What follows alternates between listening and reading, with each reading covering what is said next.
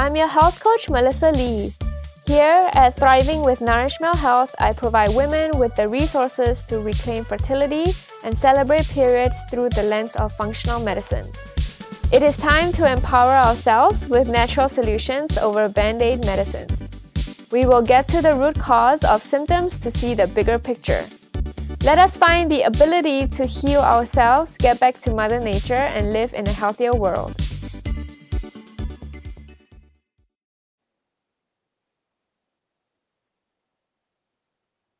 Hi everyone, good morning.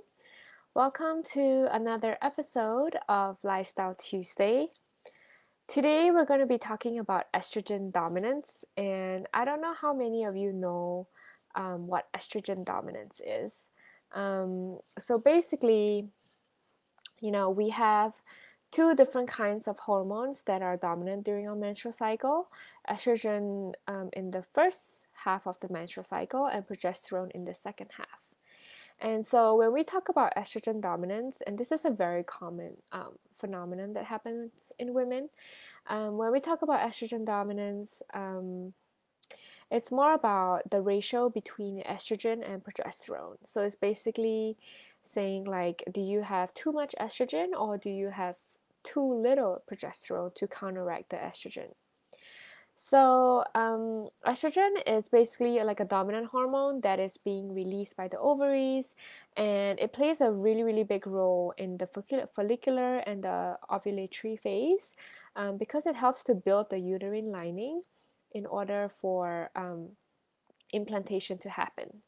And when we have excess amount of estrogens, we tend to feel, um, you know, very PMSy. You know, for some of us, we tend to have um, tender breasts, for example, we tend to have a lot of anxiety. Um, some of us might have more body fat um, than others, and body fat that is really hard to get rid of. And so, you know, these are some of the symptoms that you might identify with. And so, those are all symptoms of estrogen dominance. Um, some side effects of estrogen dominance also includes like, um, you know, anovulation, meaning that you don't ovulate. Um, it can also mean that you have, um, as I said before, PMS symptoms, um, and then also it can contribute to like a lack of detox in your body. So these are all the things that we will explore today. And so bear in mind also that um, I have blogged about estrogen dominance before for PCOS Diva, which I'm going to put the link in the comments later. Um, I've also written a blog post about estrogen dominance on my own blog, um, and I'll put that in the link um, later on too, so that you can go ahead and look at it. And for those of you who are listening to this on the podcast, I'll be putting those links on uh, in the show notes. So, you know, let's just talk about, you know, what actually causes estrogen dominance. And there are many factors. So, just think about this way. Um, you have you might have too much estrogen coming into your body and those can be from different sources. Um, you might have an inability to detox and excrete estrogen safely from your body. Um, and also, as I said before, you might have insufficient progesterone to balance out the estrogen levels. Um, so when we talk about excess estrogens, you know, where can these come from? And to give you a clue, you know, they can come from like pesticides, herbicides, from hormones that are being pumped into conventional animal produce, um, particularly cattle that are factory farmed.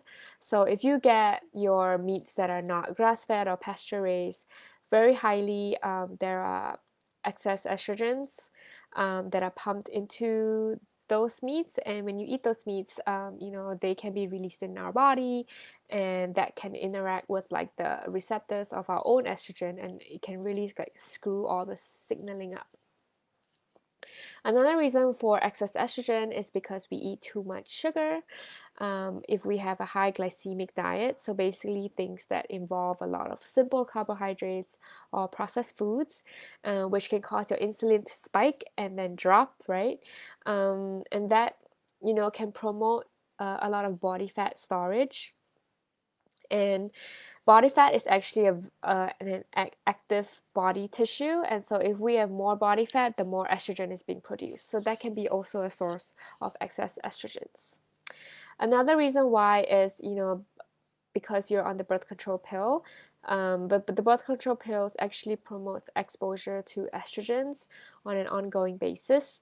Um, and other reasons include like stress, high stress levels, for example, um, and if you have hormone replacement. Um, you know, sometimes like our doctors, they give us hormone replacements without actually doing a lot of lab testing to pinpoint whether you really need the excess estrogen or not. And the most common um, source of excess estrogen that I tell my clients is from beauty products. Um, so, you know, like phthalates and parabens that are present in your beauty products or your skincare products, those are all called xenoestrogens, and these have really, really potent effects on your receptors in your body, and it can disrupt ovarian signaling between your ovary and your brain. So this could also be a reason why um, you know you have excess toxin load in your body or you are unable to ovulate. And this is really important, especially for PCOS women, because anovulation is um, you know a very common symptom of the condition. Um, and next, we're going to be talking about the inability to actually detoxify estrogen. So, actually, estrogen, you know, just like all the other hormones, it will go through a detoxifying stage in the liver. So, if you have too much coming in from the liver, um, it's going to be really hard to, you know, make sure it's being properly broken down and being excreted by the body. So when we talk about detoxifying, I want you to think about okay, there are two phases that's happening in the liver. It's estrogen is being converted into like a hydroxyl form, and then later on it will undergo methylation, which will turn it into a safer compound. And this is where you know things like breast cancer starts to come up because estrogen will be broken down into three different sort of structures, and one of the structures um, if you have more of that being converted into one of the structures, it can actually promote breast cancer. And this is why um, when when you have a history, family history of breast breast cancer, or if you're, you know, if you think that you have a high chance of developing breast cancer in the future, it's very important to make sure your detoxification really works. Um, and you know, during this uh, detoxification phase, we also need like nutrients, for example. So like B vitamins are very important, amino acids, uh, magnesium, for example. Um, and unfortunately, you know, for some of us, we might have a like a genetic variant. Um, and a genetic variant means that you know certain enzymes that are involved in the detox process may not be functioning very well. And so, if you have that, then obviously you won't be able to detoxify things really well and convert them into a safer compound. Um, and for those, you know, we really need to work on nutrition or supplementing like B vitamins that are more in the uh, methylated form so that you will be able to use that efficiently. Um, another way that we won't be able to detoxify properly is obviously if your liver itself has a problem. So if you drink a lot of alcohol, or even if you don't drink a lot of alcohol, but you eat a lot of like fructose, which is like a, a like a really really um, toxic form of sugar that is found in processed foods. You know, like high fructose corn syrup or um, you know any other forms of like fructose um, that actually goes to the liver immediately and it gets converted into fat. Like there's no hormonal brake for that not like glucose, right? Like insulin is the brake for glucose. But when you ingest fructose, you don't have any hormonal brake at all, and it just goes into your body and gets converted into fat. And so when we have high levels of that, the liver actually becomes fatty over time, and that is when you can actually develop non alcoholic fatty liver disease. And for those of you who are a little more savvy, you know about the signs. Um, when you have fatty liver, it's a really really direct route to developing like heart disease problems and diabetes and all sorts of things later on. So it's really important to clear out the liver to know if you have fatty liver or not and this can actually be um, seen on your lab testing. So if you look at your like liver enzyme levels um, if you work with a practitioner or even myself for example i am able to tell you whether your liver is fatty or not um, and then obviously we also need to, um, you know, once the toxins are kind of detoxified in the liver, it needs to be excreted. And bile here is really important to excrete them um, out of the body via your bowel movement. And most of us would have heard of bile, but not really know what it is. So bile is actually just uh, sort of like a component that um, helps to break down fats in the body, um, but it's also needed to remove toxins. So it kind of binds to um, toxin metabolites and it makes them safe um, and it brings them out of the body in the form of your stool. And vitamin B6 is really important here. So I wanted to bring this up because a lot of us, we also, you know, tend to take like antidepressants or birth control pills or um, non-steroidal um, anti-inflammatory drugs so like your painkillers and those all deplete vitamin b6 and so if you don't have enough vitamin b6 not only will it affect like um, your bile formation but it also reduces your body's ability to detox. It reduces serotonin in your body um, and it you know it really affects like all kinds of processes. It also affects like your body's ability to make the most powerful antioxidant glutathione. And so if you are on these drugs you have to bear in mind that you really need to step it up and replenish your body with vitamin b's um, you know, use a supplement for a boost if you have to, and also um, work really hard on your detoxifying process because that's going to be a lot harder for you. Um, and the last one is if you have this um, if you have some sort of gut health problem, that can also affect your ability to excrete estrogen from the body. So, if you have dysbiosis or if you have SIBO, um, your gut microbiome will actually re- uh, produce this compound called beta glucuronidase. And you might have heard, seen it recently on social media, it's been coming up a lot. And high levels of beta glucuronidase actually um, deconjugates estrogen, so it basically kind of like breaks it apart and it enables it to be reabsorbed. So your estrogen, instead of you know coming out of your body with the bile in the form of stool, it actually gets recirculated back into your body, and that's not really good because that's going to just amplify whatever you know PMS symptoms or whatever estrogenic symptoms you have. Um, so this is really important, and this is why gut health is also related to your ability to detoxify and excrete estrogen. And this is, you know, we can see a connection between gut and hormone health here. Um, and so we talked about excess estrogen. We talked about the inability to break it down or excrete it really well. Um, and the last uh, reason why you could have estrogen dominance is because you have insufficient progesterone. And this is again, you know, if you're using the birth control pill, the birth control pill doesn't have the sort of the biological form of progesterone. It is progestin and it's a synthetic form. So basically, your endogenous form of progesterone is not being, um, you know, used in the proper sense. Um, so if you're birth, if you're on birth control pills, that's going to affect your level of progesterone. If you have PCOS, you know, if you don't ovulate, progesterone is being released after ovulation from the corpus luteum. So if you don't ovulate, you don't make progesterone. Um, some progesterone is being made in the adrenals, but um, if you are, you know, highly stressed, the adrenals will prioritize making cortisol over progesterone.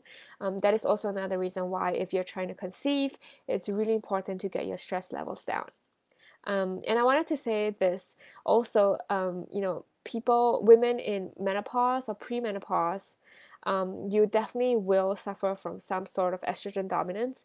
That's just the way of the, you know, how the hormones decrease with age. Um, your progesterone is definitely going to start decreasing once you start entering perimenopause and your estrogen itself will start decreasing too but it tends to fluctuate a lot more and that that fluctuation is what causes hot flashes by the way so um, there's a natural reduction of progesterone during perimenopause, and so uh, you know when I work with women who are going through this stage or at this age range, I tell them that it's really really important to um, notice your stress levels because now progesterone instead of being made in the ovaries, it is now being made in the adrenals, right? Your periods are you, you don't ovulate as much, you don't get your periods as much, progesterone is not being made in the ovaries as much. It is now predominantly made in the adrenals only, and so this is why stress levels is so important when you're going through perimenopause. Like it is the one biggest thing that you should take note of in order to help you to deal with the hormonal shift a lot more. And you know, this is something that I've talked about before.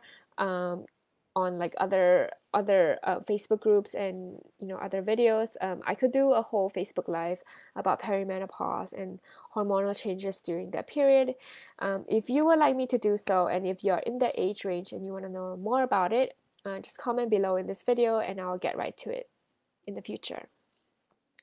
So those are the three um, root causes of why you have estrogen dominance. So you know, if you suffer from estrogen dominance, and you might or might not, like some people, most people do, uh, most women do, because uh, it just comes from a lot from the toxins in our environment. Um, those are really potent sources of estrogen xenoestrogens, I should say, and most of us don't really know about it. So, you know, just think about this is why detoxifying your home environment is really important. Not only detoxifying your body, but making sure that whatever beauty products you put on your skin, as I've said before many times, um, it should be something that you will not hesitate to eat, right? Like an ingredient that you will not hesitate to eat, like a fruit or like a um, anything from a plant. You want it to be natural and organic. Um, it's really important. This is why it's really important to eat organic meats and organic produce because you don't want the artificial hormones in the meat to be screwing up your own hormones. Like you want to remove um, the excess estrogen from your life as much as possible. Um, and this is also why you know you will want to eat like cruciferous vegetables to help with detoxification of your uh, your estrogen, um, limit excess alcohol consumption in order not to have fatty liver buildup. Um, increase methylation of estrogen. So using a B complex here would really help. And if you need access to you know really good supplements and high quality ones, especially B complexes, which are more active forms, uh, which have more active forms of like the B6 or B12, for example. Um, I'm also going to put a link below and also in the show notes um, where you have access to my supplement dispensary and you can find really good uh, practitioner grade supplements through there. Um, and then also, you know, what about like the insufficient progesterone? So here we want to look at um, maintaining your stress levels and reducing your stress levels. So, looking at reducing stress, like, um, you know, think about going to bed earlier, think about how you respond to stressful situations. And I could do a whole Facebook Live about this, but, um, you know, I've talked about it before. Like, think about yoga or journaling or reading, spending time in the sun, spending time with your pets. Really slow your heart rate down. Um, you know, eat mindfully, talk slower, um, you know, practice breathing and exercises that all everything that can help you basically shift your nervous system from a sympathetic mode to a parasympathetic mode. And that is what is going to help your hormones to shift accordingly too. Um, you know, some of you might have some questions about what about like phytoestrogens, right? Like, so phytoestrogens are um, things that can actually improve the estrogenic effect in your body. So things like curcumin and rosemary and ground flax seeds are really good um, additions to your diet, especially ground flax seeds. Excuse me.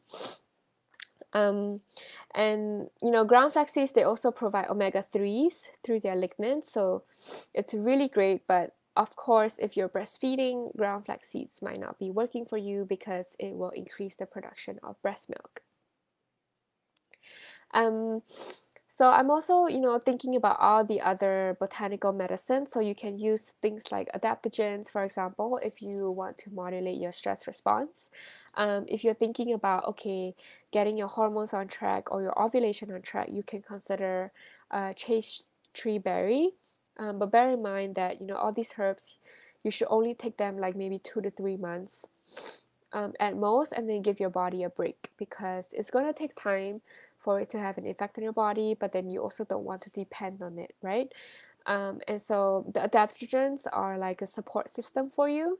So while you're trying to like get your head around things and try to slow down in your life, um, and try to like you know reduce stress, the adaptogens through a capsule or a tincture or like a tea can really help to you know like reduce the amount of cortisol that you're being produced or help to boost cortisol if you have a lack of it. So these are just some ways to help your estrogen um, kind of regulate. If you notice that some of the strategies you know they also play into part with other hormones like cortisol like insulin um, you know like sleep for example like we always have to take into account like all our lifestyle strategies is not specifically for one thing. Like if you want to help your estrogen dominance you're definitely going to also affect your insulin. Um, you're also you know going to modulate your cortisol levels. So all of the hormones i always like to consider them as like in a dance like they're in a soup. So you can affect one without affecting the others. And this is really very important why um, if you want to just you know, get to the root causes of your hormonal imbalances, we really need to focus on the fundamentals first. Because once you get the fundamentals right, a lot of your hormones, you know, it, it would just start to adapt and then come back into resetting. Your body is amazing at resetting and getting back to a baseline. Um, you know, it's always trying to fight hard to protect you and nurture you, and it's so amazing. It's not broken at all. Um, so I just want to put it out there like, even if you have detoxifying problems or have estrogen dominance, just bear in mind that if you do the basics and the fundamentals and you know just work on it really right and not be too hard on yourself, um, your body will adapt and it will thrive to help to protect you. So if you have any more questions about estrogen dominance or what you know, I want to know your experience with estrogen dominance. Um, please put them in the comments below. And if you want to hear more about a certain topic, you can always tell me, and I will put that in my calendar to do a Facebook Live on it. And if you're listening to this on the podcast, I would really appreciate it if you write a five star review and let me know what you find so amazing about this podcast. And so that's all for today. I'll see you next week.